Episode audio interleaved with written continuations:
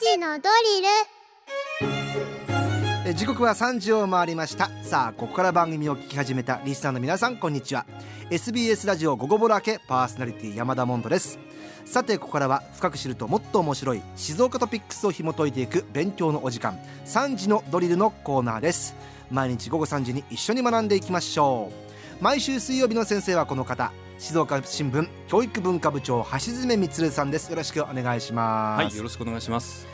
はじめさん今日のメッセージテーマがこだわり抜いてなんですけども、はい、こだわりまあこだわり強そうだなえっとはじめさんは。さっきね、その言葉を聞いて、えちょっとね、水を差すようで悪いんですけど、ええ。自分の中でこだわりって結構、まあ、要注意ワードで、えはい。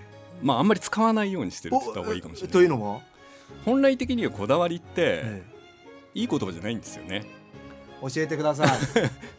先生。あの小さいことにうんかからかかんなんだろうな。気にしすぎるとか、うん。肯定するとか。そっちの方に使うんですか？そう。あの辞書的にはまずそれ出てくるんでまあそれに派生してなんかこうねもう少しいいポジティブみたいな意味に取ることもあるんですけどえ自分はまあ言ってみればこだわりって言葉を使わないのがこだわりっていうかね。え先生そうなんですね。あそもそもそう。だからあのーこだわりっていう言葉を使わなくても言い換えられる言葉っていっぱいあって、はいできればそっちの方を使いたいんですよ。この後のメッセージ一切読めなくなります。あいやいやいやだから水させ それねあの辞書にもだから転じてポジティブな意味、ええ。良いように使う場合もあるみたいなこと多分書いてあると思うんであまあ、日本語ってねね意味がどんどんこう変わっていくものだっていうことはいやでもかっ承知の上で。こいいこだわりという言葉を使わないこだ使わないこだわり。こだわり警察って言われてるんで一部で、こだわり警察に。はい、早く逮捕されるとこでした。さあ、えー、そんな橋爪さんと一緒に取り上げます。今日の静岡トピックスはこちらです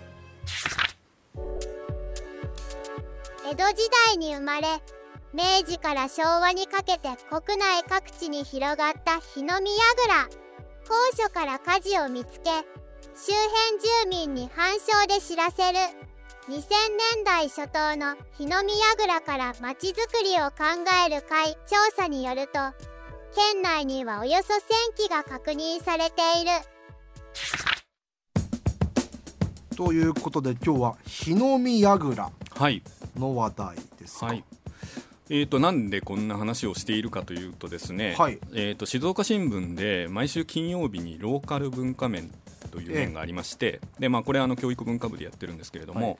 そこであの12月から県内の日の見櫓を、まあ、主にその文化的な視点で捉えるっていうことでですね連載を始めていてえすでに2回掲載してるんですね。えはい。で1月に入ってからも続くんで、まあ、これ機会にですね静岡のひなみ櫓について、まあ、この番組のリスナーさんにもちょっと知ってほしいなと思って取り上げることにしました。日の見櫓、はい。ちょちょっとそもそも日の見櫓って何なんですか？日のみ櫓って見たことありますよね。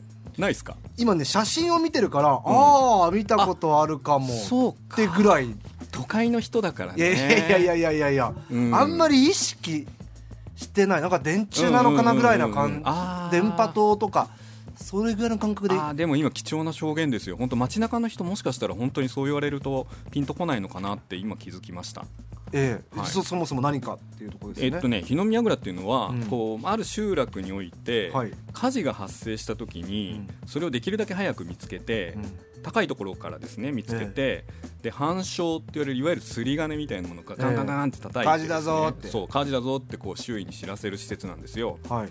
でまあその集落の中に火事があったよってことを知らせることと同時に、うん。昔はそのまあ点在している集落の方に注意喚起をこう測に、えー測るっていうこともまあ一つの役割だったと言われています。その火が移ってっちゃう可能性があるからそうそうですね。気をつけてねっていう。まあ、消火活動に出てよっていうような注意喚起とか、まあ、気をつけようっていう話とか、まあ、そんなことをいろいろ込めてのことだと思いますけれどもへやっぱり見かけないですか？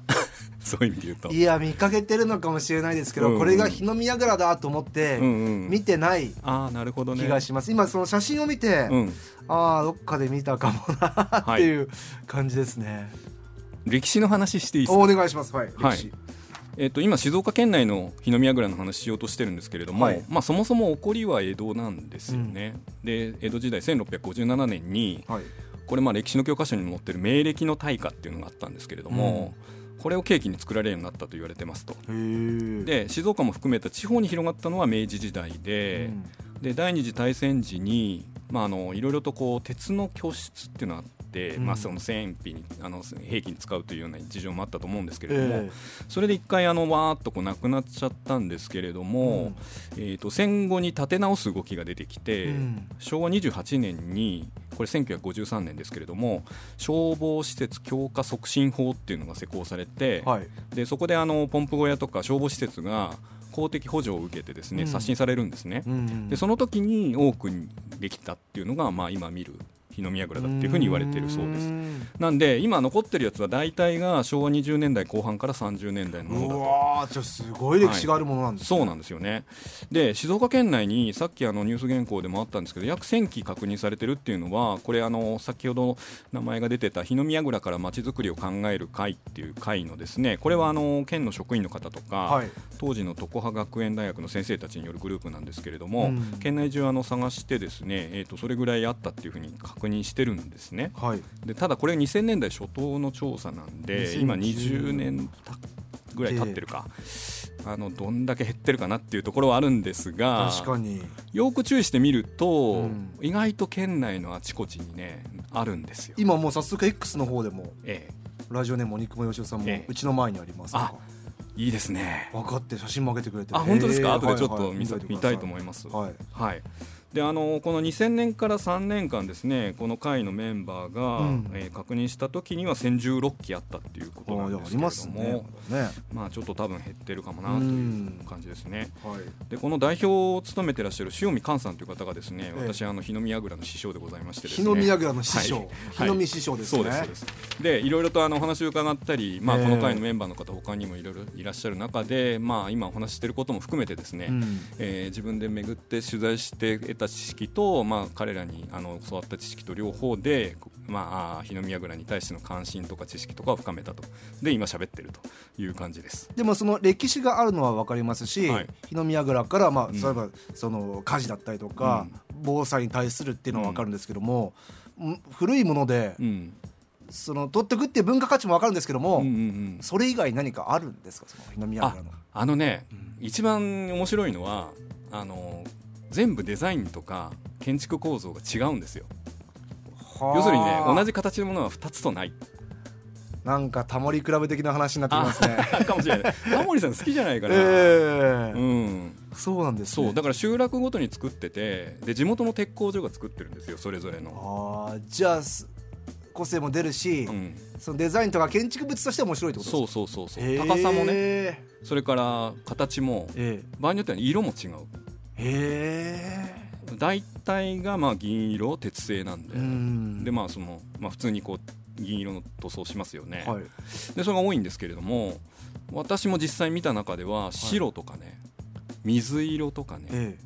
赤とかねあるんです赤もあるんですか。そうでさっきのまちづくりを考える会の調査によるとこれはだから20年前なんでそれが全部残ってるかどうか定かじゃないですけれど、はい。地域性みたいなものもあってうん。特にね御殿場市周辺っていうのは、はい。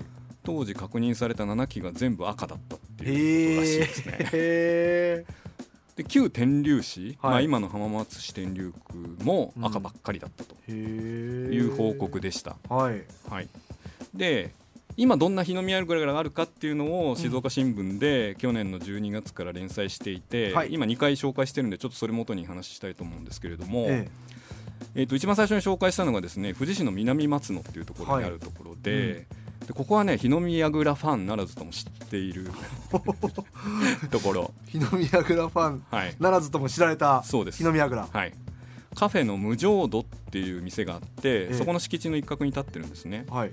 でこれはね、うん。本当に原稿にも書いたんですけれども、あの貴婦人のような美しさ。あー見てて。でも、うん。確かにそのなんかウエストが細い感じが本当にあのスラッとしていて、うん。であの19メートルだから結構高いんですけど、はいはい。あんまりこう周囲を圧迫する感じがないんですよねあと足の部分もなんかハイヒールを履いてるようなこのなんかすごい詩的な表現。感覚ですね。素晴らしい。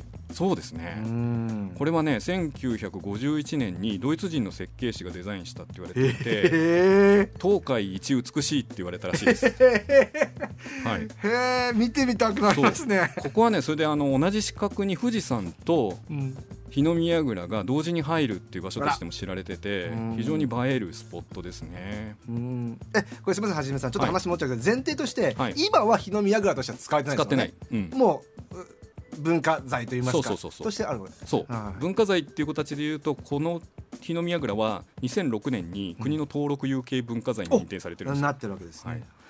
次行っていいですか？はいどうぞ。行きましょう。で2つ目はね、はい静岡市駿河区池田。あすぐ近所。近いですね。はいで北にあるうん。分かりやすく言うとええ。静鉄ジャストラインうのん。